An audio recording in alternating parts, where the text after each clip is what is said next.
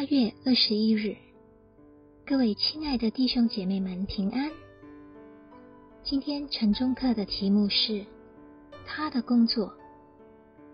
约翰福音六章二十九节，信上帝所差来的，这就是做上帝的工。我亲身体验了这个说法，一幅画胜过千言万语。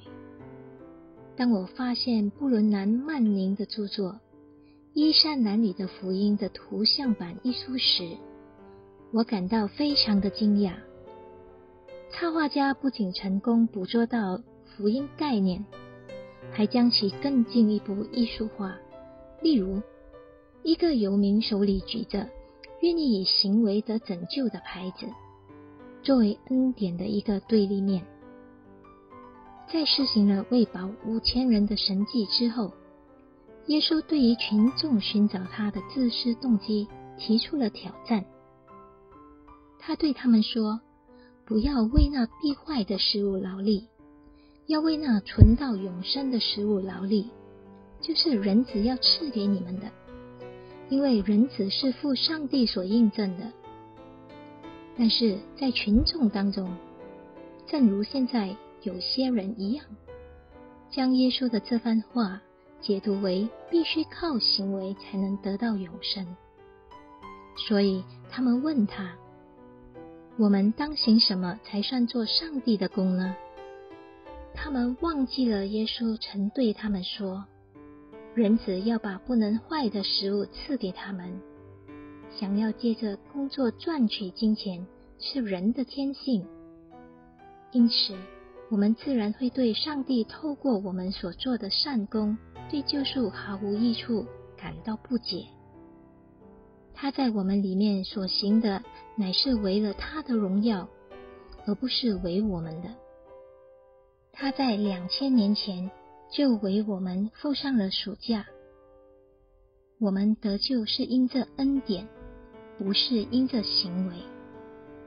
路可铎在《使徒行传》第十五章中观察到恩典与行为的难题时，他分析道：这并不是说人们不相信恩典，他们相信，而且是非常相信。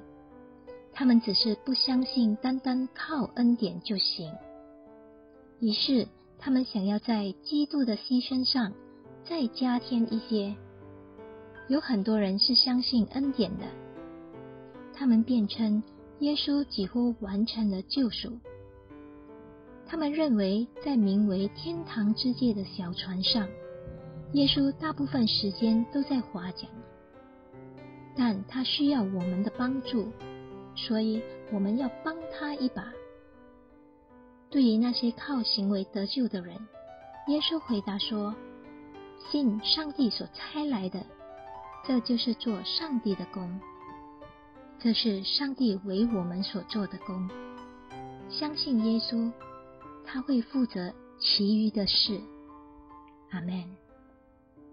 让我们一同低头祷告，爱我们的天父上帝，感谢您在几千年前为我们付上的赎价，靠着主的恩典，我们得蒙永生的盼望。让我们不忘在今天能与主亲近。